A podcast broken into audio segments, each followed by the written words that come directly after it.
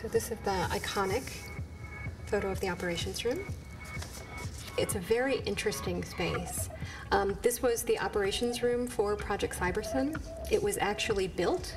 So this was uh, it was located in downtown Santiago, and a prototype of the room, this actual room, um, reached completion at the end of 1972, the very end of 1972. Chile's socialist experiment was a moment of political innovation. This was the context of the Cold War. So you have the top down socialism of the Soviet Union on one side, you have the democratic government economic capitalism of the United States on the other side. And in the middle, you have countries like Chile that were trying to pioneer a third way. They wanted to know how can we keep civil liberties? How can we respect our Constitution? How can we maintain a free press while simultaneously expanding the control of the state? So it was a really, it was an ambitious, beautiful project uh, that was put in place. The person at that time who was number three in the state corporation uh, that was in charge with nationalization, a man named Fernando Flores, um, decided, well, how are we going to do this? how are we actually going to make this process work? And while Marx has, you know, theories about how this works, a concrete reality of how you, what techniques you use, that, that's not there.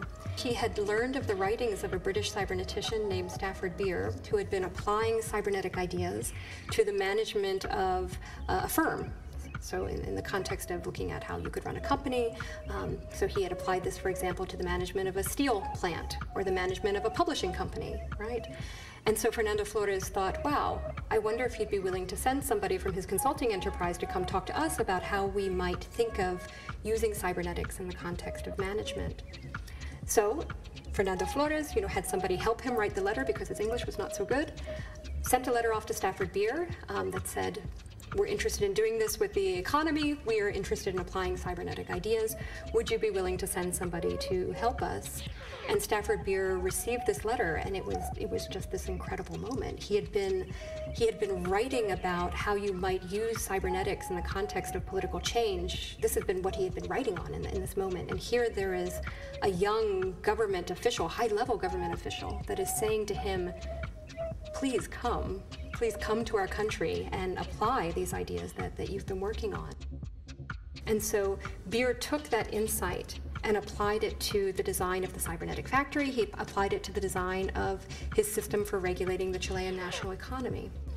And working with a small team of Chilean engineers, they came up with an approach that would become Project Cybersyn that was social as well as technical and would provide a way for the government to increase its control over the national economy, right? It would give them greater access to the production data as it was being generated. Um, but it also would preserve a degree of autonomy. And a number of the people who came into positions of power during that time were very young.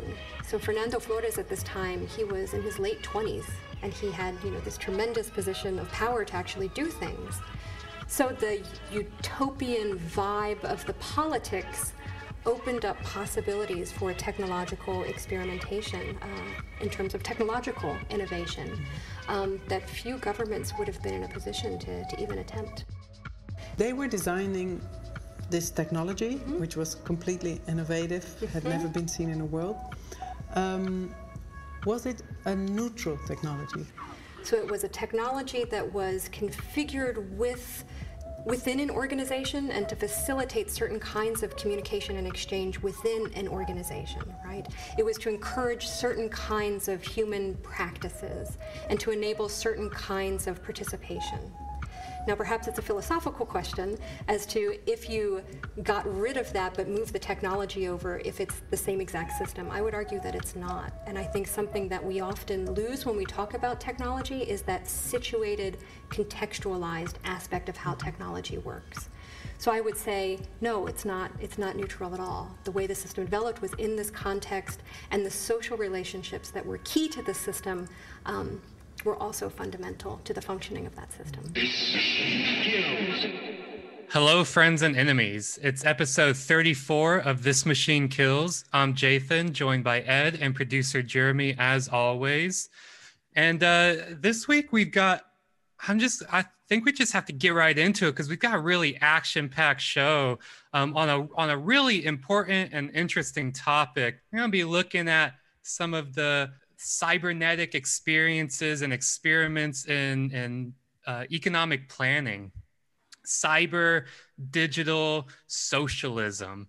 That's what we're going to be focusing on today. It's a it's a huge topic with just a lot of like rich historical, theoretical, uh, practical kind of aspects to it. It, it. It's all kind of playing into um, this raging debate called the socialist calculation debate that's been going on largely in, in kind of economics and, and economic theory, um, like, largely between the kind of like Austrian schools of economics, this kind of like proto uh, neoliberalism, um, the Chicago school, this kind of like neoclassical rational actor theory shit, uh, and then like you know, different strains of Marxism and socialism. Really interesting, but also I think more so than interesting, like really, really crucial for helping us think through what would it look like to organize a planned economy, to organize an economy that was uh, you know, not just given over to the free hand of the market, which, as we'll get into, is bullshit, anyways,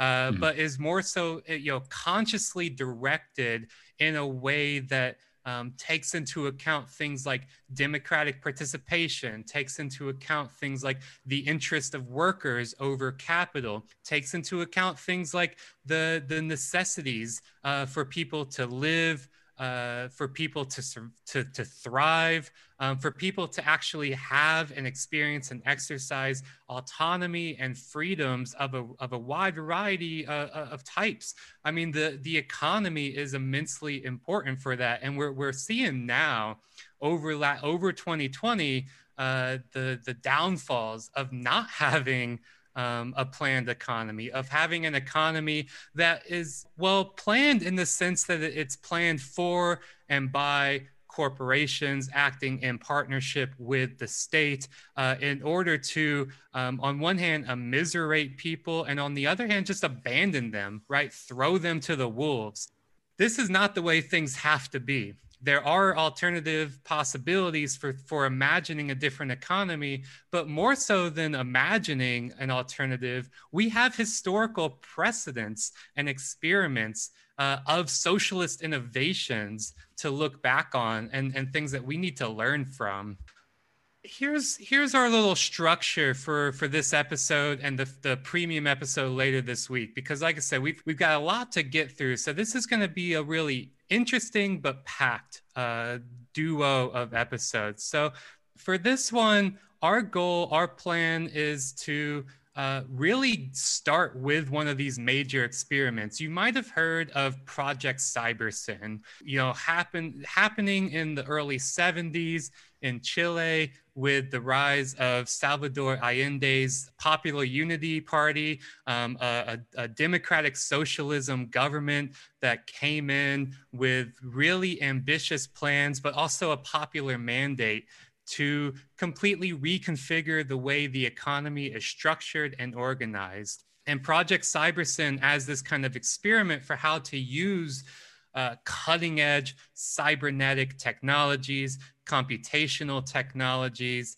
uh, to, to, to do this, to help organize and structure an entire economy of industries and interest and goods and services so we'll, we'll start off with that. And, and from there, we'll kind of transition into um, laying out what is this neoliberal critique of socialist planning, which has been largely successful in terms of like discrediting um, something like centralized planning or something like a socialist economy, discrediting these ideas, taking them off of the table. Uh, but this isn't new, right? Like this debate has been raging um, for for a hundred years now in, in a really serious way, and I think that'll kind of bring us to the end of the free episode. Now you're gonna want to stick around for the premium episode, which you can find on patreon.com slash this machine kills, uh, because that's where we're going to really get into some of the really exciting work around uh, what comes next, right? Like what kind of new systems and protocols for a socialist economy are available to us. Because as we'll get into with like Project Cybersyn, it's really been held up as this grand experiment because it really was um, unprecedented at the time and still kind of unprecedented right now. But they were doing this shit with like technologies like like early age computational technologies, early age theories around planning and cybernetics, stuff that now uh, we we have the we have the kind of computational technology in our pockets that far exceeds uh, what Chile and Allende's government were having to, to kind of put together. In the premium episode, we're going to really look into and tackle, um, with reference to some exciting and, uh, important contemporary work around what, what are these new systems and protocols for a socialist economy in the 21st century. So that's our kind of basic structure, our plan, and I think we should just dive right into Project Cybersyn. Um, I'm going to throw it over to Ed. What, where did Cybersyn emerge? Out of what kind of context was it happening? The time period, all that shit. Cybersyn is this, you know, really interesting birth child. You know, is that the is that the phrase for it? Love child. That's what it is of, of Chilean government, specifically, you know, the election of you know, Salvador Allende uh, in Chile um, and his attempts to, you know, realize socialism. One of the core planks and paths of that being, you know, the nationalization of a lot of key industries inside of the country, but also the need to centrally manage and organize production um, and distribution of resources in ways outside of, you know, traditional capitalist markets. A team comes in around, you know, in the early 70s, in 1971 to 73, uh, led in part by this, uh, you know, British consultant, you know, uh, cybernetics scholar, Stafford Beer, to try and, you know, structure a new technological system Project Cybersyn, you know, cybernetic synergy. Um, and, you know, the idea here was that they would try to, you know, in real time display inside of uh, operations room, you know, as the first, you know, sort of implementation, but, you know, ideally in a system that could be replicated elsewhere, duplicated, you know, real time display of uh, you know, ongoing production data, you know, looking at the, you know, behavior of dynamic systems of social, biological, and technical systems, looking at historical and statistical information, uh, figuring out ways to closely network and interface computers and any sort of other digital technology. This project is both like an ambitious one and also one that was I think contained right by some of the realities at the time, which is like you know, for example, the massive nationalization you know uh, campaign that you know Allende was going on uh, resulted in the country, you know, the government, you know, running low on cash and supplies, right? Because the United States, you know, and other Western powers are trying to uh, undermine this, you know, through markets at first and then violence later. Um, so, you know, in this sort of room, right, you know, the operations room where you have, you know, the ability to view uh, real time information, but also historical information right, um, was an attempt to, you know, minimize the amount of screens and computers you might have because computers were scarce and expensive so that they could, you know, at once show up, you know, diagrams and figures and blueprints uh, and, and, all the sort of information you might need and, you know, about production called the data feed, right? But also that allowed, you know, information to be drawn up there to then be copied and transcribed physically, right? Because of the shortage of screens and other sort of digital equipment that they would need for this operation. So, in this, you know, is the dream, the idea that this new system is going to be able to allow to establish new communication channels where we can transmit that data from productive facilities to the government, right? Uh, the government running these productive facilities, and that it can then be fed into statistical software programs that will anticipate or predict, you know, future factory performance and enable the Chilean government to identify and head off crises before they come to pass. And as well as have like a sort of computerized economics uh, simulator, right, which would allow policymakers an opportunity to experiment or test, you know, various ideas before implementing them. And that you know, on top of all of this was a proposed system that would create, you know, futuristic operations room that we are you know, I was just talking about where you have the ability for policymakers, you know interested parties to come in quickly assess what's going on in the economy assess what's going on in the dynamic systems uh, that they're supposed to be managing through the cybernetic system and quickly you know respond or anticipate what's going to happen you know at the time there was you know a crazy experiment at the time yeah. to go on you know there were fears. There was a lot of hysteria at the time about whether or not this meant the country was going to be controlled by a computer. You know if that's if, if that was the path that uh, you know chile was going on at the time. I think that you know some people on the team were speculating that this might you know radically change the way that chileans relate to each other socially but that that could be a positive you know to help realize socialism to help you know get past some of the the ways individuals relate to each other to commodities to their labor to their you know to the collectives they belong to inside of a capitalist system but are antithetical to a socialist uh, system. Um, you know, I think one example is, you know, they saw the system as a way where instead of having uh, the traditional absolutist structure of corporate uh, systems where it's didacts that come down from top to the bottom, you have workers more integrated and, and participating in the factory and its management, right?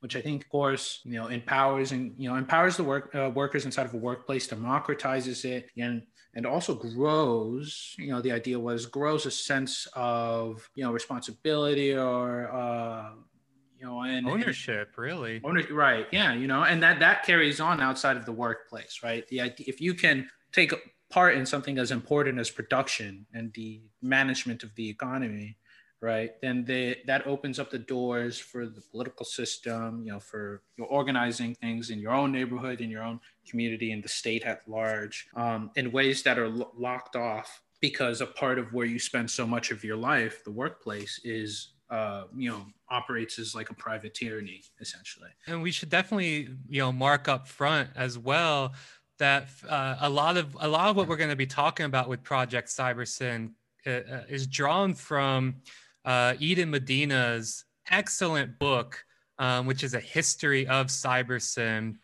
called cybernetic revolutionaries. We'll throw a link to this in the in the episode notes. Highly recommend everybody pick it up and read it, it it's just a really really well done and thorough um, and well told kind of history of technology here and i mean her work on on cybersyn like this was a lot of what i know about cybersyn comes directly from this book and from her work um, on it. She she was really paved a lot of ground here for kind of like re digging up, um, reinvigorating, and telling the history of uh, this technology. And in fact, in the cold open, you guys heard some clips from an interview with Eden Medina, where she was kind of uh, explaining the purpose and the history of cybersyn. So just you know, really big shout out to uh, Medina's work on on this. Yeah, you know, because I think it really flushes out like how serious of an undertaking this was and how potentially, you know, you know, revolutionary it would have been, mm. right? You know, it's not simply again, it's not simply just production, right? They're also thinking like, can we manage the social systems, right? You know, there was a part of this operations wall that was reserved for a project where they would try to, you know, track happiness, right, of the entire country in decision in reaction to decisions that they made inside of the operations room. You know, I think of the happiness index or whatever that is today developed and used, but it's more or less a it's more or less like something that that tracks closely to um, standard of living of a of a place, right? Versus you know you know other ways we can measure happiness. Are people feeling like you could have a high standard of living but are you being discriminated against mm-hmm. do you have control over the decisions that you get to make about your own body about your own life you know the workplace uh, your community you know your family um, are you satisfied with the way that things are going do you like or do you feel that you're contributing in one way or another i mean there are a whole host of you know things that are outside of the market that give people happiness current metrics may you know, try to track or attempt to track through economic, you know, measures, but don't track the way that, you know, Project Cyberfolk, which is the name of this Chilean attempt to do so, would have, right? You know, uh, the, the, the British consultant um, and his team had tried to build, you know, something that was go- essentially going to be like a device that we'd put in every home, right? And this would allow people to, you know, like a dial, you know, tell whether they were extremely unhappy to you know you know in bliss essentially mm. right and that you know this information would then be put into a network which would then also be projected into the operations room right so that at any given time you could have a good idea of what the happiness would be. And I think that, that, that this is also like an interesting idea, right? Part of the the destruction of CyberSyn, as we'll talk about, has is lost, right? We track very closely or try to approximate very closely all sorts of things, right? But if you were to suggest that we should like put a device into every home to track people's happiness, we'd be you know laughed at. But we already tell ourselves that we're doing that with other sorts of devices. That That's what the Amazon Halo is all about, babe. you know, yeah, right. What the fuck, you know? Why? Why does Amazon get to put a goddamn wristband when it already has speakers in hundreds of millions of homes, and then that's okay, right? That's fine. In fact, that is that is a sign of the market working and everybody getting Jeremy saying don't check tone check me. They're gonna tone check you, right? They'll t- if you talk about CyberSyn actually, the Halo shocks you, and then uh, they, and then a drone comes in uh, to help uh, you realign your reactionary thought with um, you know Amazon, uh, you know thought with Amazon um, you know socialism with uh, amazon characteristics. I mean that's why they have the smiley face as their logo right? It's interesting to see the divide between you know cybersyn's attempts right to manage production to manage human beings not in a sort of herd and cattle sense but like if we're going to have a society like let's make sure that we're doing things that help that make people happier versus like let's look at the outcomes and figure out how we can maximize uh, the production of something or the arbitrary availability of a product or a good right or price of something you know? I think that there's something to be said about like this rejection of specifically focusing on the monetary value or the uh, economics or the economic outcomes. And I think that that is part of why, you know, there was also a pretty vicious, you know, backlash to this, right? That, you know, a fight against the idea that you can use technology to try to transcribe in real time how people are feeling, what they're doing, what they're, what they're interacting with each other, you know, create this sort of historical text and get a good view of what's going on at that time, the context in which it's going on, how to use that information to predict future events, how to use that information to replicate certain events. You know, this idea of control is, I think, should be thought of as like a different, it's radically different, right, than domination, right? You know, Stafford offers a, a definition himself. He says, you know, controls self regulation or the ability of a system to adapt to internal and external changes and survive. Control through homeostasis rather than through domination gives the system greater flexibility and facilitated adaptation. Therefore, these, this alternative idea of control, you know, this homeostatic machine for regulating itself that Beer talked about, I think is a better way to understand command economies, right? The idea of a, a mm. command economy is not to dominate resources, to conquer scarcity, to marshal, you know, in very military, you know, militaristic terms, uh, reality, but to create a system that is sustainable and that regulates itself and that can grow if need be, but that is with, you know, the way that one might, you know, steward a garden right? You know, or help grow, you know, a biological system. When we grow biological systems, when we grow farms, ideally, if they're not like industrial agriculture, when we grow gardens, you know, we understand that there's a process of which you have to expand it outwards and not exhaust you know the other you know parts of the uh, ecosystem right whereas with you know an economic system I don't think that same sort of concern is there. And that ends up tainting how we organize social and biological systems and ecological systems and technological systems. And then those become about domination, right? Mm. When the when you know control societies or co- control economies are about you know homeostasis. Yeah, and I mean, these are some really excellent distinctions that you're drawing here as well, because we can really see, you know, on the surface level, we can look at something like project cybersyn which uh, you know as you as you were laying out right has built inside of it these theories of cybernetics right? And cybernetics was really this kind of science of control right? Control and behavior. So it's really looking at uh, you know how, how do we design systems that can act in these kind of self-regulating self-governing ways that can take in data um, from their environments and process that environment and kind of respond in, in real-time ways to kind of get to this homeostasis point right? And homeostasis here being a kind of an equilibrium right? Where to, to as a way to kind of avoid um, crises as a way to uh, avoid radical volatility um, all kinds all the kinds of things that we see um, as defining features in a modern capitalist society right where right. it's all about volatility and it's all about crisis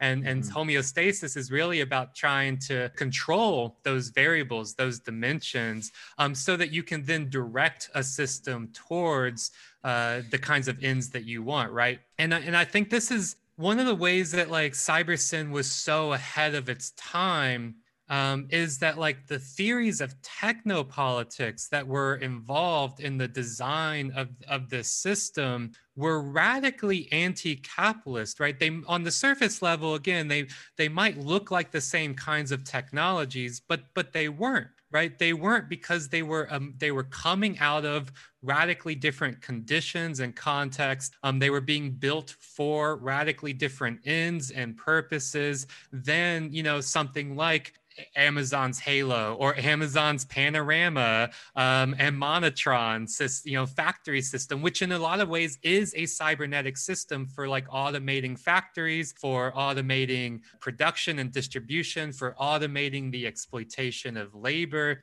But CyberSyn, you know, 50 years ago, had these radical ideas of democratization of technology of innovation that we talk about on TMK all the time and they they were they were thinking about these things not only in theoretical ways um, and really kind of uh, uh, nuanced um, and deep theoretical ways, but also like literally putting it into practice in a system. So, you know, for example, from the very beginning, project members from uh, CyberSyn argued that, you know, as Eden Medina puts it, quote, argued that workers should participate in the creation of these models um, and thus in the design of this technology and in economic management at the national level. So already right there, they're thinking about you know, yeah, we've we've got CyberSyn, but it's also not super centralized as well. And this is a point we'll get into as well, where they were really setting themselves up against not only the kind of capitalist corporate managerial model of this really kind of like top down,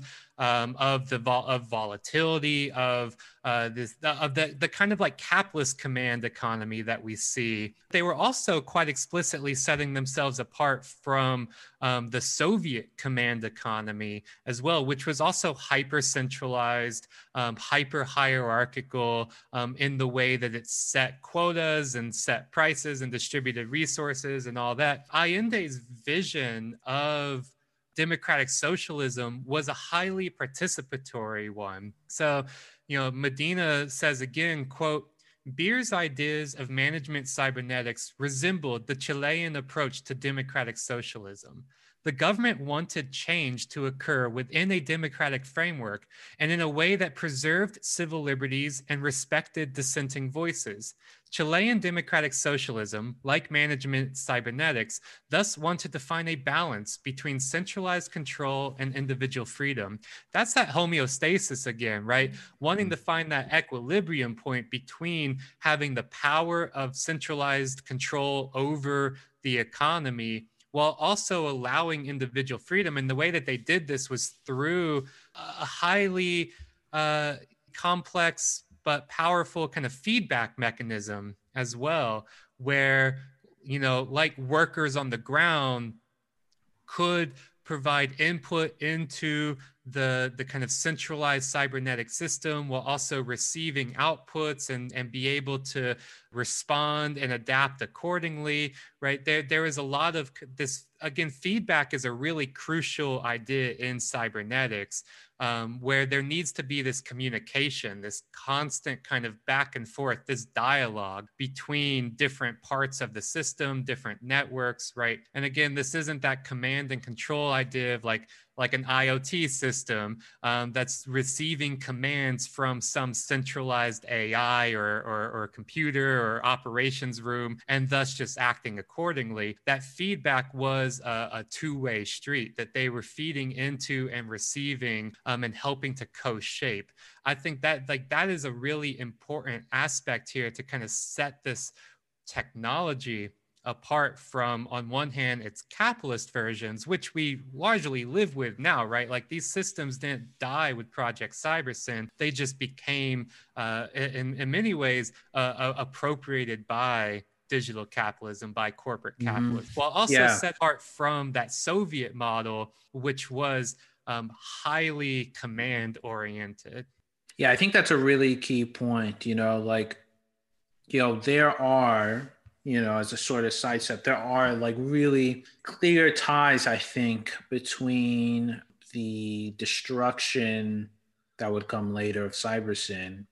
Obviously, a coup comes in, you know, the far right takes power, you know, the neoliberals got, you know, Chile, but, you know, they got to do something with the computers, right? And that in fact not only do they have to do something with the computers specifically in cybersyn right but that washington provides computers and you know allows chile to and the right-wing dictatorships they established you know to try to you know modernize. And instead of using you know getting this silly idea in their head that they should you know improve the human element of society or try to you know cater to that specifically instead of the economic they get they tell them that really what you got to do is you got to modernize and professionalize your intelligence services. This is like you know if you're interested in reading more about this um, and you're listening there's a good essay by greg uh, Grandin um, in the nation called the anti-socialist origins of big data where he talks about you know, Allende's Project Cybersyn is we can think of as like the socialist origins, but like the capitalist origins, we can see, you know, we can draw a link from, you know, Uber's algorithmic overseers and Amazon's anticipatory shipping, you know, straight to like when they came into uh, Chile and dismembered Cybersyn, but took part of the you know the the animus of wanting to take large amounts of information about daily life and using them to optimize the human side of uh, society to instead hyperlink everything so that consumption can run rampant and then that the economy can then be dominated you know largely by orientation towards services and production of services and provision of services as opposed to happiness you know or um, worker control yeah, the the example of Uber, which we go back to again and again, is, is mm-hmm. extremely apt here as well because that is also a cybernetic system, right? Yeah. It's a mm-hmm. system that's based on on feedback and control, but control again, not in the way that beer was explicitly against control as domination. This is a this is a corruption of right. that kind of of Beer's vision of cybernetics. And a corruption of the originator of cybernetics was this guy, Norbert Wiener, who, you know, created it in military context, but then very quickly um, recoiled from the ways that it was being used by the military and instead devoted his life towards trying to to help like labor unions right trying to warn against um, the ways in which like detroit companies were trying to automate uh, the car factories right like like mm-hmm. he also had this idea very much like beer that cybernetics was a revolutionary technology, but a rev- but but a revolutionary technology in a socialist sense, right? Rather than what it has become, which is a revolutionary technology in a capitalist sense. Um, and we can see mm-hmm the the kind of uh, uh, the actual origins of this management cybernetics, even in the ways that like Beer named his systems, right? Like early mm-hmm. on, um, he conceived of this uh, technological system for government administration that he called the Liberty Machine. You know, oh, yeah. just mm-hmm. just really putting it right there in the name that this is a machine for liberty. This is a machine to liberate people some background on Beer is, you know, this is a man who uh, lived a life of luxury, right? Because he was uh, he was a consultant. You know, he's a former executive at a you know U.S. Steel and was supposed to come to Chile to bring socialism. You know, think of think in your head of the of a typical like a British, you know, a British capitalist chomping on cigars uh, driving around in Rolls Royces, bags of money under the, the mattress, probably. That is the dude. That is the dude who was like, all right, actually, we need a society that is based on on self regulation as opposed to perpetual growth, um, which is also is always a little weird and funny. Uh, historical. Yeah, when people hit these kind of like like revelation moments mm-hmm. as well, when they kind of oh, fuck, I'm the parasite. Yeah. Oh shit. Like like all these technologies that I've been doing because I just have like an intellectual interest in them are put into and like I'm you know I'm making money hand over fist on it, but God, I'm looking at the way they're being used. I'm looking at the people using them in the world that's being created by them, and that shit sucks. you know, there's a great uh, point in Eden Medina's book which I think sums it up really well, where she says, quote, Beer described quite clearly the intellectual thrill produced by the Chilean invitation to come set up Project Cybersyn. Beer said, quote, I had an orgasm. like, like, it was the it was what he was waiting for was this oh opportunity God because they didn't even they didn't even expect beer who was like this famous consultant in britain mm-hmm. to come over one of the the really young engineers i think he was like in his late 20s or something flores um, in chile who was kind of put in charge of you know creating this like oceans 11 skunk works like you know team for project mm-hmm. cybersyn was like i've been reading this stuff um, by this guy who's a British consultant, and I like his I like his ideas. He's got this book called The Brain of the Firm. Like it's some really interesting shit. Like uh, he had one of his friends or assistants or somebody kind of help him write this English letter because his English wasn't so good, uh, and sent it over to this consultant, and then like very quickly uh, beer got back to him and was like i'm on a flight over there right now so it, which is like I think again highlights just the real, as we've talked about how imagination has narrowed, you know, under under the tyranny of capitalism, right? It's soul crushing, really mechanical exactness, exactness with like narrowing our ability to imagine other worlds. Can this dude at the time? They hit him up with this letter, and he probably saw it. you know, he probably in his head saw it and nutted because you're just like, "Oh my god, we can do it!" you know, we can we can realize what I've been talking about. Whereas now it feels as if those sort of avenues, it feels as if they're closed off, right? Even if they may or may not be, because of how thorough the discrediting has been.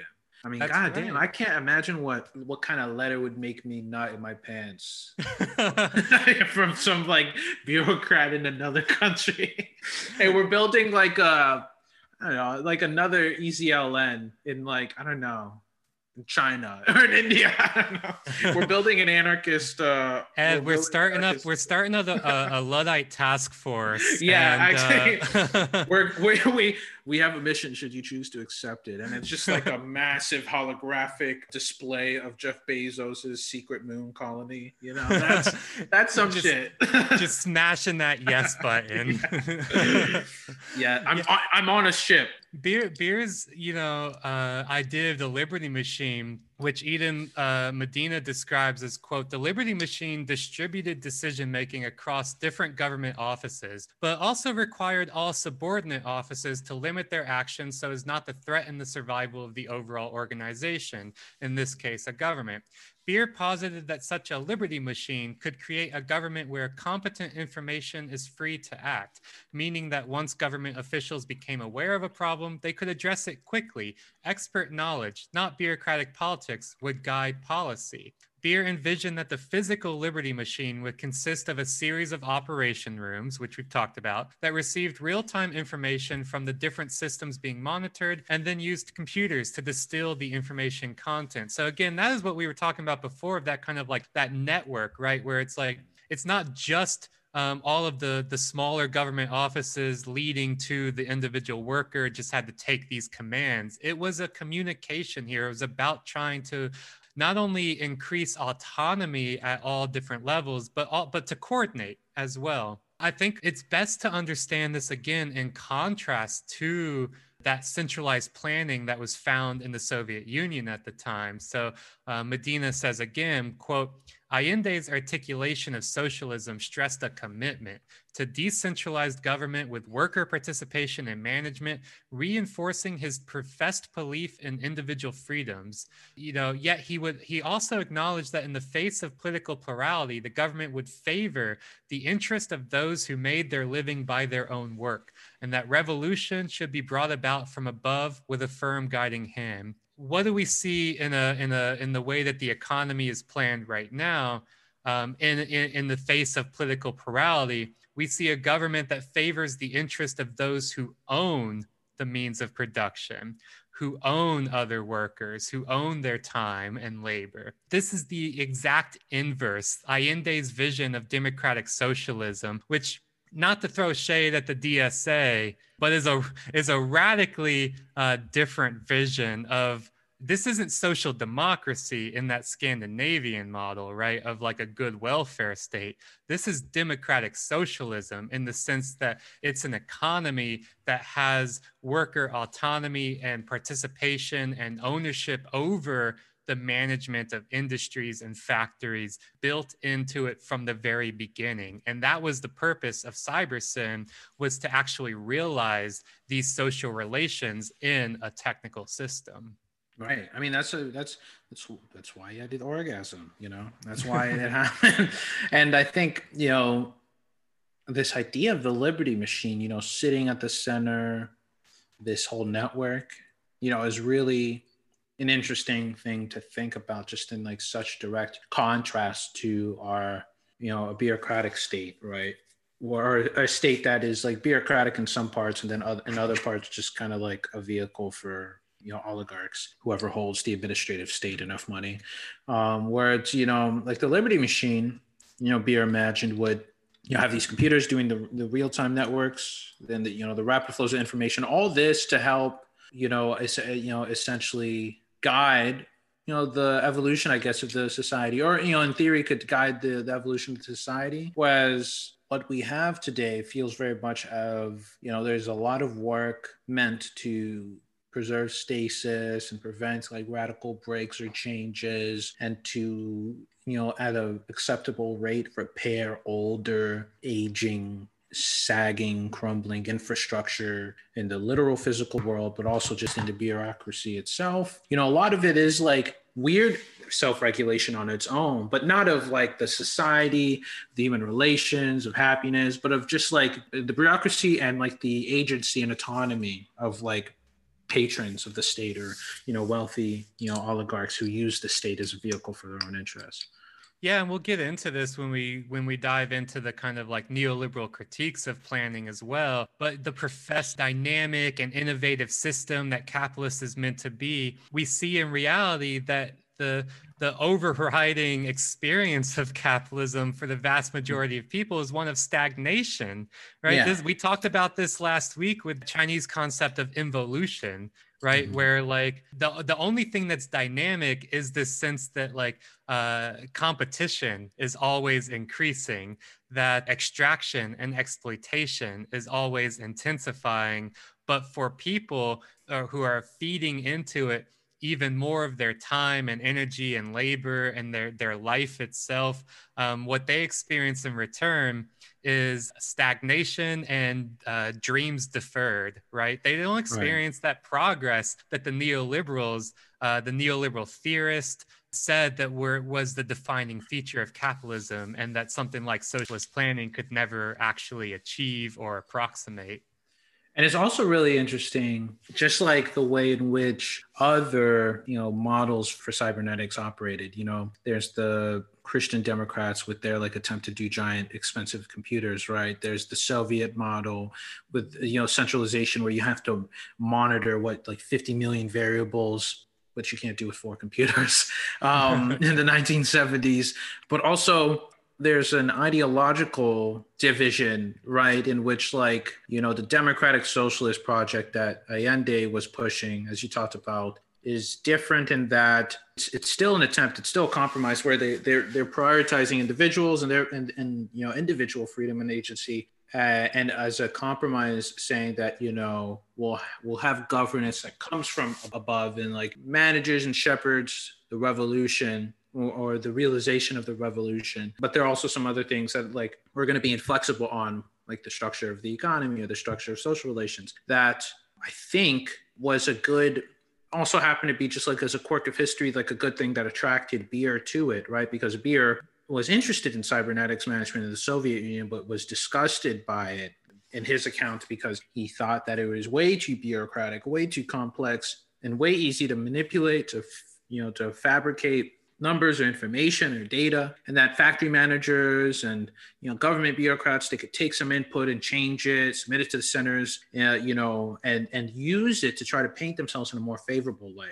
And that that is a huge problem. You know the theory this if you're going to have an alternative theory of control where you have self-regulation and homeostasis as key you need to be having you know the elements of this system operating as they normally would you cannot have party politics still playing a role in how data is getting transmitted to the system. That's just going to result in, in, a fig illusory production of you know results, and, and then you're going to do the wrong. You know, you're going to respond to reality that's not even real, right? If you're mm. responding to data that's fake, then you're going to just compound the problem over and over again, which I think was also his read of you know why the Soviet Union's uh, command economy did not succeed because it did not align with his theory of control.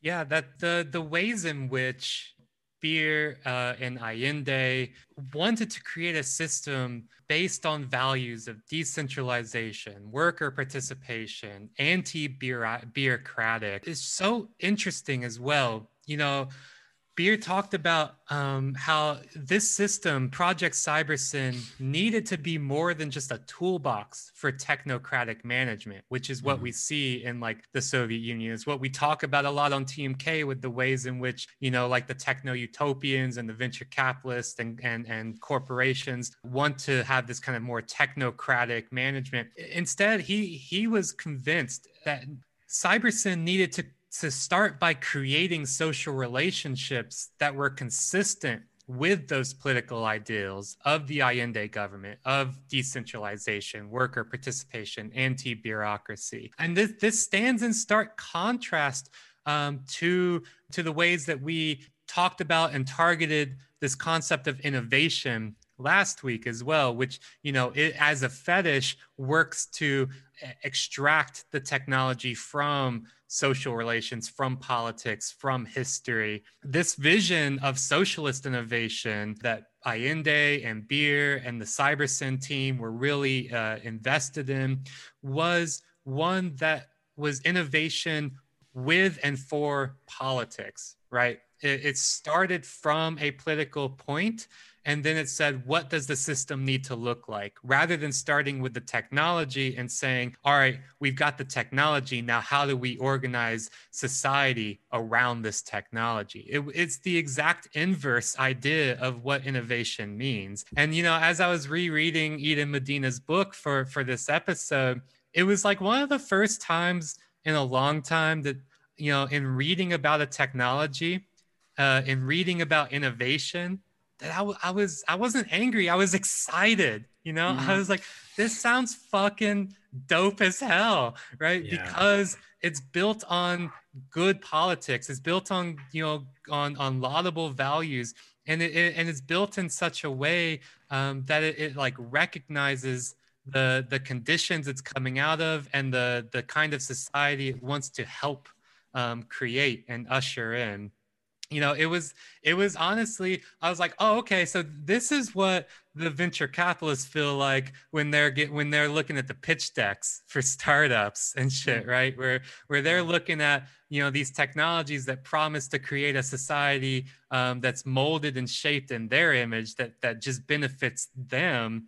This this is the kind of excitement that they feel like and the kind of anger that it arises in in us um, all you know just completely inverted in in reading about cybersyn i think it's also you know in reading about cybersyn really interesting also to see the ways in which they're they were anticipating i think things that still become or are still problems today right? Because we chose or not that we chose because the cia chose um, you know to go down a certain or to close off a certain door then help drive the way for certain type of technological development, right? Where, as they, as he said, you know, special attention will be paid to the development of man-machine interfaces, prioritizing the user and human understanding over like tech flashiness and sleekness, right? And, and, going on to say the operations room should be thought of not as a room containing interesting bits of equipment, but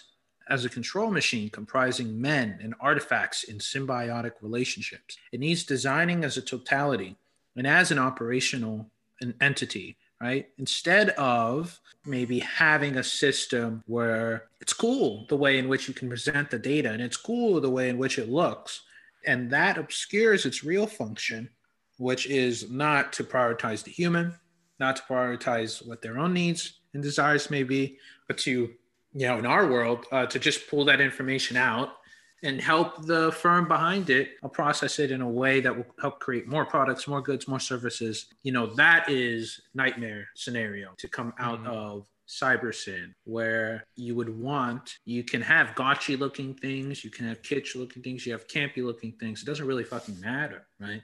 Because it doesn't matter what the tech actually looks like, right? The tech is not the is not the thing you know the humans are the thing right? We are this is in service of humans constructing a system that will allow them to live better like full stop instead of having a thing that is attractive enough to humans for them to live with it right? And need it and consume off of it or through it or with it which is the path that we've ended up careening down i think Yo, we talk about how Beer was so excited in this, and he, he was really he really did kind of get caught up in some of the revolutionary fervor around not only Project Cybersyn's potential, but but the potential of the um, Allende government's vision of democratic socialism. There's a great little anecdote in Eden Medina's book as well, where um, Beer proposed that uh, Allende would inaugurate the control room, which was the kind of symbolic heart of the project. You know,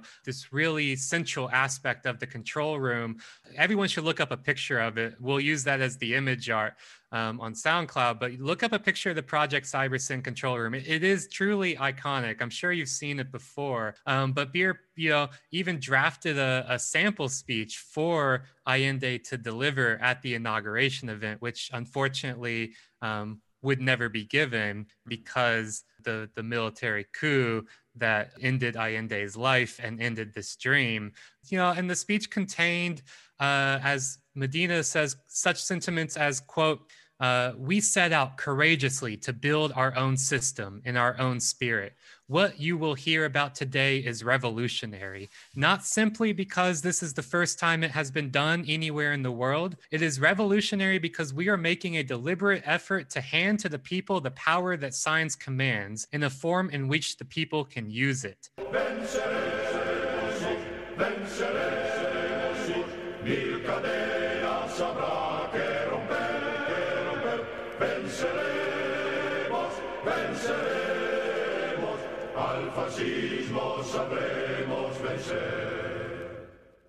That right there, yeah, just snapping at that, right?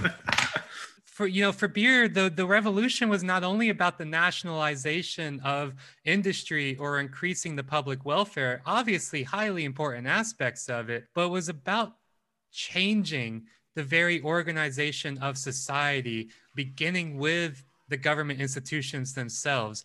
You know, Medina says, quote, cybernetics, the science of effective organization, could therefore be as powerful as a gun in affecting revolutionary change. And what they mean by that is that it was a system that was meant to help create a socialist society um, socialist relationships, right? We live in a society now that's dominated by capitalist relationships. You know, socialism is not just about tweaking around the edges of capitalism, not just about doing some mods on capitalism. Uh, yeah. You know, that that's not that's not what it's about. It, it has to be about envisioning what different social relations and different political relations would look like under socialism. And that and that's what they were really envisioning with this system. Obviously i think that you know project cybersyn it got smothered in its cradle really early by pinochet's counter-revolutionary military coup. So it was a prototype right? That means that we don't have that history of what it would have looked like if it had actually been really up and running, uh, fully operational, how it could have operated. We, we can't fool ourselves into thinking that it's not going to be a perfect system. You know, nothing's going to be perfect. It might not live up to some of the ideals, some of this kind of revolutionary rhetoric that Beer and Allende um, and the Cybersyn team kind of had in mind with it. it. It might not have lived up to that, but at the same time, I don't think that, and this reminds me of what we talked about with real utopias um, in a in an episode a few weeks ago, right? I see Project Cybersyn as a as a example of a real utopia, which you know, as real utopians, we have to not get caught up in um, our embarrassment about uh, our excitement about this the potential of this project um, we can't be um, uh, you know ultra cynical about oh it would it, it would have just failed like everything else has ever failed before right? Um, because it didn't fail because of any failures of the project. It failed because with with a lot of help from the cia and american corporations it failed because the Pinochet's neoliberal regime's violent overthrow of the very popular Allende government killed the dreams of cybernetic democratic socialism in Chile, right? That's the reason it failed. And and I think it's important for us to look at an example like Cybersyn and and look at it as uh, something that we should be building on and envisioning real utopian dreams about what can we learn from it I was gonna say it's important to let people know too that it wasn't just one attempted coup. It, this was something that took multiple attempts. They tried to, I think they tried to organize a driver strike, and when the centralized communication apparatus that they had in place set up would with running logistics, supplies and food and things like that were still reaching towns and people. Then they started kidnapping the truck mm-hmm. drivers and killing them, mm-hmm. and still yeah.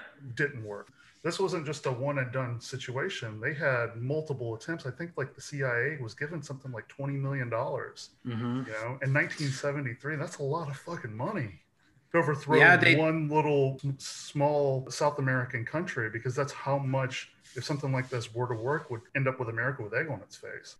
Yeah, that's a that's a really good thing to point out because I don't think there's a lot of talk about that. They funded like union, they funded union groups and they funded trade groups in Chile to like strike for like almost two years uh, before they were like, all right, we just got to kill them. You know, they did the thing that uh Buttigieg did, where he's like, "How much money you got in your strike fund?" you yeah, know? yeah, yeah, and then they you, gave you guys millions. just trying to do like a quick action, or is this like a long term siege? Uh, mm-hmm. what? Yeah, what? You know. what kind of money are we playing around with here, Bob? when they uh, when they had like you know a hearing on this, um, and I remember I think Kissinger at the time he was Secretary of State at the time, and he was like, um, we death be upon keep... his name. Yeah. Uh, he he basically was like oh you know we just gave money to keep the groups and opposition and healthy political society alive. And it's like okay so that you could kill of course like yeah I, you know kissinger is uh, evil. May he burn in hell forever um, until the end of history. And you know the, the strikes were huge. Like they had a quarter of a million people at the peak of them and brought life in, in santiago to a to grinding halt at the time right? Where thanks to the CIA, just like throwing money all the way up until like the month before the, uh, or attempting to throw money at them all the way up until like the month before the coup, right? I think there's, um, you know, New York Times had this quote. I think is a good one where they're like uh, they're talking about money and how the money filtered to the truckers union, even though that they had their request denied right before the coup to give more money to the truckers union. An unnamed official said, if we give it to A, then A gives it to B, and C and D, then in a sense, it's true that D got it. But the question is, did we give it to A knowing that D would get it? Bullshit. Come on. and, and, I mean, and and that should give us even more uh, real utopian uh, uh, energy is here as well. Is that the CIA, the the extreme right wing uh, military coup uh, and regime here, like they saw the threat of Allende. They saw the threat of something like Cybersyn. They saw the threat of a potentially actually existing and operational uh, planning apparatus for the economy, not only for the economy, for and by the workers in the economy. They mm-hmm. saw that threat. And, and like Jeremy said, right, like they went through so many different strategies and tactics here trying to destroy it from the inside through these these strikes by by drivers these kind of logistics and distribution strikes you know hitting those choke points they tried so much uh, until what they had to do is essentially hit the nuclear option right where they were like mm. fuck like all of these attempts to destroy this from the inside in a kind of covert fashion they're still not working right? Like Allende's government is still, even after a, a hard election where they kind of lost some support again, um, in large part because of these kinds of like CIA funded groups and, and stuff kind of running counter propaganda against them, um, organizing groups against them. Even then, they were like, this this government is it, it, it's still too popular it's too strong and it's going to you know the cybersyn thing is about to go live and we don't know what will happen if it goes live. And so what did they do? They hit that military button. They hit those mm-hmm. missiles. They said all right fuck it. Bring in and the jets. bring in the artillery. They used um, aerial power to do the coup on 9-11 the this is the first 9-11 is that and true actually, Ed? was it on yeah, 9-11 it was on oh, 9-11 oh shit. Yeah dude we were just saying it was not it was the first 9-11 because it was it's i mean look you know one of my favorite ways to put it i think you know credit to chomsky is imagine if like imagine if we really compared it. Let's say that like al-qaeda or al-qaeda you know bombed the white house you know uh, killed the president did a military coup, killed, you know, 50 to 100,000 people, tortured 700,000 people, then uh, turned Washington D.C. into a uh, into a terror center, uh, turned the stadiums into you know detention camps or into prisons, right? Um, then instigated from the terror center in D.C. Um, coups across the hemisphere, uh, murdered and assassinated more people they didn't like, and then brought in economists let's call that you know in chomsky's exploration of this he calls them the condor boys who then destroyed the economy but were loved by the by the rest of the world and then got nobel prizes. You know like if that happened um that would have uh, been insane. Uh, but that's what we did. You know that's what was done to chile. That was mm-hmm the it's it was a part of the U.S. policy of a threat of a good example, right? Or what Dean Acheson would call, you know, the threat of a good example, where it's not enough that some socialist experiment is not allowed to spread beyond borders, right?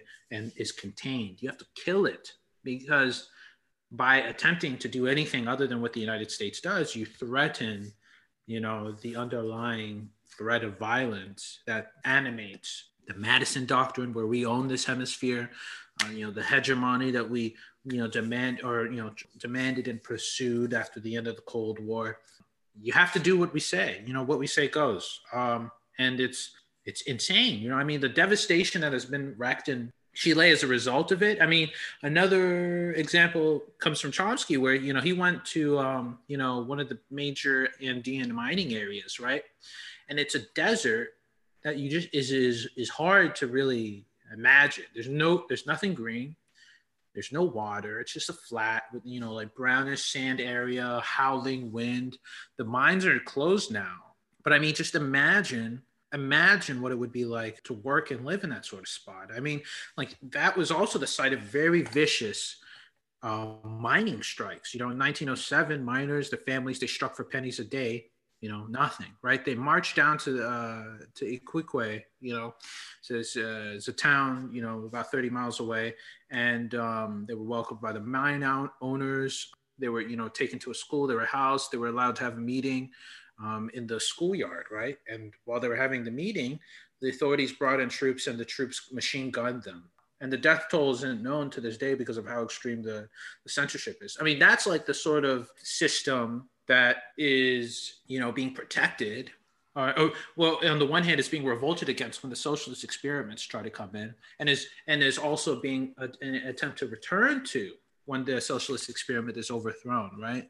You know, except in that instance, it was British instead of the Americans that did it. But I mean, we've done similar things across the world, and I think that that is, you know, the brutality of the systems that the socialists try to get away from is is usually lost in the conversations, as is how horrible the capitalist alternatives are not just because of how many people they kill, not just because of how horrible um, the consequences are for the people, right? But also because, like, when it's all said and done, when the terror campaigns end, when the assassination plots end, when the prisons close, permanently or fearfully, you've permanently shut off promising viable alternative route for human development because of something as stupid as profit this concept of the threat of a good example is dead on as well, because it's worth noting that uh, Salvador Allende was the first Marxist to be elected president in a liberal democracy in Latin America, right?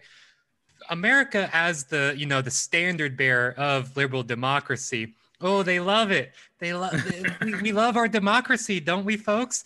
But mm-hmm. we can only tolerate a certain menu of options in that democracy, not only within the US, but in any liberal democracy. And that's that's the whole point of the CIA is to enforce a set menu of options. Having a Marxist come in, elected on a on a broad mandate to reorganize the economy, uh, to to increase the the welfare of the society of people, that's too much to handle. It's too much to handle. Put a an unfortunate endpoint on, on, on the project Cybersyn and on Allende's experiment with democratic socialism, right? In its place, in the government's place, um, after this coup, came a, a, a new era of brutal authoritarian neoliberalism um, informed, as Ed was saying, you know, through Chomsky, uh, informed by these shock doctrine policies of the Condor Boys or the Chicago Boys. The motherfucking Chicago Boys. Uh, were a, a, group of Chilean economists trained by Milton Friedman at the University of Chicago and then enforced by the ruling military junta, right? Mark your calendars 9 11, 1973. This is a birth point of neoliberalism right? This is, you know, well before uh, Reagan and Thatcher um, really became the kind of uh, the faces of neoliberalism, well before it's really started uh, taking off uh, in these kind of Western liberal democracies. Chile was a major inflection point for this. This was the natural experiment for neoliberal policies that would then be rolled out uh, across the world, really. These shock doctrine policies that Chile went through 20 years before they were then forced upon the post Soviet bloc, right? Mm-hmm. Chile is a major experiment point for not only these ideas of kind of cybernetic democratic socialism, but then out of that, brutal authoritarian neoliberalism. We can trace that all back to 9 11, 1973. There's an absolutely wild ass anecdote that uh, Medina starts the conclusion of her book with. Um, I'm going to read this passage in full. Quote, the military stopped work on Project Cybersyn after the coup and either abandoned or destroyed the work the team had completed. In some instances, Cybersyn's destruction was brutal and complete. One member of the military took a knife and stabbed each slide the graphic designers had made to project in the operations room. Other military officials adopted a more inquisitional approach. They summoned members of the project team, as well as other Chilean computer experts who had not been involved in the project, and questioned them about the Cybersyn system. The military failed to grasp the nuances of Beer's decentralized adaptive approach to control, which ran counter to the idea of top down control in the armed forces. Or perhaps they did understand Beer's approach to control, but saw little use in it. This is some bizarro luddite tactics at play here right?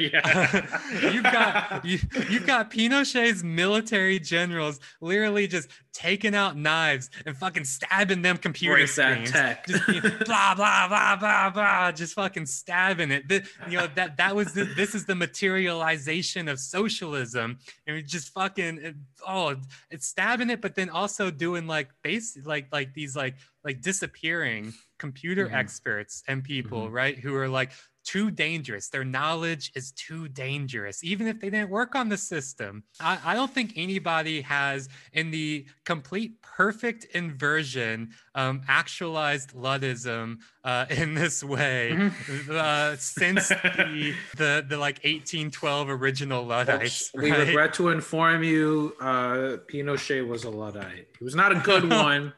we do not claim him. We have uh, excommunicated him from the group, from the Brotherhood. The evidence Uh, is was a we need to find a different word for it because it's, it's bizarroism. Like, Yeah. you know, I, I've long said that no one has uh, class solidarity in, in capitalism like the ruling class, right? No one actually uh, exercises class consciousness and, and solidarity like the ruling class. Uh, in much the same way that bizarrely nobody actually exercised this like anti-technology Luddism like a fucking military coup like Pinochet, right? And and and what that is is um, capitalism is extremely good at subsuming um, everything into itself, right? Like they see whether whether consciously or not they see the tactics and strategies of the working class things like solidarity things like mm. class consciousness things like striking out against the machineries and apparatuses of exploitation and extraction. And what they do is they completely invert it and they turn it around on socialism. They exercise solidarity against the working class. They Mhm. exercise violent attacks against the technologies uh, and ideals and visions of socialism. Just a fucking crazy capstone for the Project Cybersyn uh, to literally be stabbed to death, smothered in its cradle. Pinochet.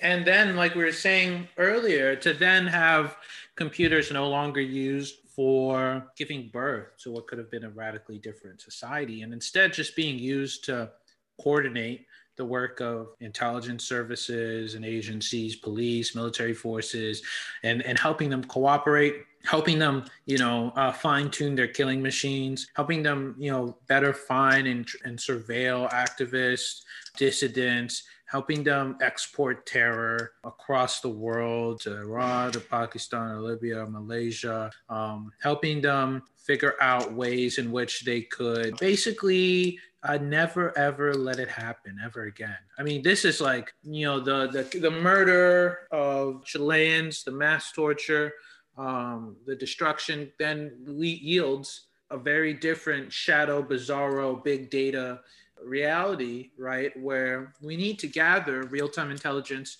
analyze it, you know, as Greg Grandin talks about in that article, analyze it, act as quickly, and coordinate our action as fast, fast as possible. Sometimes through Operation Condor, or through uh, you know through the Condor operations, um, to you know kill, disappear over 100,000 Latin Americans and torture, you know, as many or more. I mean, this is horrible. This is uh, this is uh, it, it's it's just horrifying, depressing to think about how we instead of Cybersyn, you get like Operation Condor, right? You get the Condor boys who, or the Condor years, I guess, instead of helping liberate people use computer with computers, you instead figure out how to kill them with um, computers or coordinate their killers. Yeah, and it, it should be said as well. I mean, cybernetics as well in its actual uses.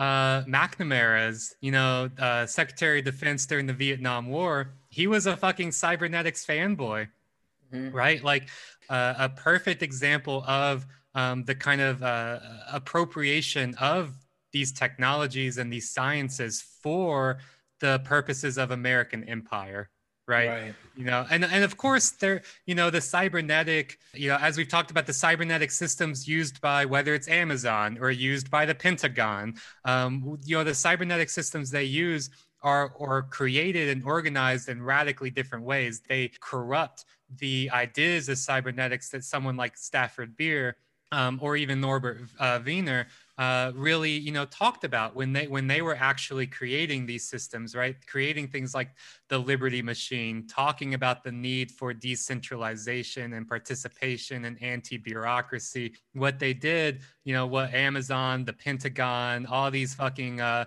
uh, ghouls of American capitalism or an American empire have done is they they've they've taken those technologies and they've uh, they've they've marshaled them, corrupted them, uh, weaponized them, um, quite literally weaponized them towards towards their own ends, and they look instead like you know this this radical top down command and control total information awareness uh, of the mm. battle space of the factory that's what it looks like in practice but but we cannot lose this history of right. cybernetic socialism of project cybersyn um, to show that like what American empire has done, what corporate capitalism has done, um, again, is not not even to innovate these things, right? But to mm-hmm. steal them, to fucking corrupt them with their foul influence. You know, the ending of, of Greg's, you know, piece, I think drives home this point, right? He's, he says um, the coup should also be memorialized as a mark, as marking a related historical turning point when cyber utopia transmuted into cyber terror the technology was used not to increase real time happiness onto complete bliss, but to instill raw pain. Voltmeter dials wouldn't record people's satisfaction with the government's social welfare policies. They'd be hooked up to electrodes and attached to victims' bodies, a common Condor practice. Even before Condor was up and running, Dan Mitrione, the US agent stationed in uh, Brazil and Uruguay, is believed to have invented the infamous Dragon's Chair, an electric torture chair, uh, where for three years the current Brazil, uh, president of Brazil, Dilma Rousseff, uh, up for re-election this Sunday, which was written years a few years ago, um, in a runoff vote, was incarcerated in a military prison, stripped naked, bound upside down, and administered electric shocks to her breasts, inner thighs, and head. Uh, thus, with U.S. supplied computers and telexes, along with other equipment, Latin America's anti communist terror states updated the Spanish Inquisition to the digital era, creating a command economy of terror. Beautiful, beautiful uh, way to fuck up. The yeah, fuck up man. a beautiful thing. Uh, well, I think that's going to wrap up our our dive into Project Cybersyn. Again, huge shout out to Eden Medina's work on this. Uh, uh, highly recommend everybody check out that book. It, it, it's well worth the time and it's necessary, right? We need to know this we need to know about these experiments. We need to know about this kind of socialist innovation that these these things are not only possible but they uh, in, in in many ways already existed um, and had great potential. When I when I laid out the structure of this episode in the free and the premium episode at the beginning, I lied. I there was just so much to get into around Cybersyn that I think we're just going to cap off the free episode there which means that we just have a lot more of really interesting stuff to get into um, in the premium episode where again we're, we're going to dive into the the kind of ideology uh, around like the chicago boys you know because again it wasn't just the the uh, Pinochet's military junta that came in and, and enacted this authoritarianism. It was importantly an authoritarian neoliberalism, which formed a kind of natural experiment for the neoliberalism that we all still live with and have lived with for the past 50 years. And, and so, what we need to do is we really need to understand this idea of the socialist calculation debate, these neoliberal ideas that have so uh, effectively wiped out or dismissed ideas of a planned economy, of a socialist economy. You know, there's this famous quote from Milton Friedman, who, you know, is he's the grandfather of uh, Pinochet regime. He's the grandfather of a lot that we are living with today. Um, and there's this famous quote by Milton Friedman where he says, right, like our purpose is uh, when there are crises to put our ideas on the table so that those are the ones that people reach for um, in crisis moments, right? This is this idea of never let a good crisis go to waste. This is coming from people like Milton Friedman. Um, and so what we need to do is we need to understand, but not but but backtracking from Milton Friedman, we need to understand the, the theories and the arguments that have been so uh, successful from people in the in the Austrian school of economics. This fucking like hyper libertarian Cato Institute kind of bullshit uh, around like Ludwig von Mises and Friedrich Hayek, right? These like originators of neoliberalism. Um, so you know what we'll do in the premium episodes we'll get into that and we'll use that as a jumping off point to rebut and debunk their arguments about uh, you know the godliness of the price system uh, mm-hmm. the free hand of the market um, all of this kind of bullshit uh, and talk about instead uh, ways in which we can build not cybersyn 2.0 because that's not the goal here but to build things that are, are uh, in its spirit, inspired by this real utopian experiment um, for uh, different systems and protocols for a socialist economy. And that there's so much exciting work going on um, around what those systems and what those ideas uh, are, need to look like. So join us later this week in the premium episode, patreon.com slash this machine kills, uh, to get into that question of where do we go from here. Until then, see y'all later.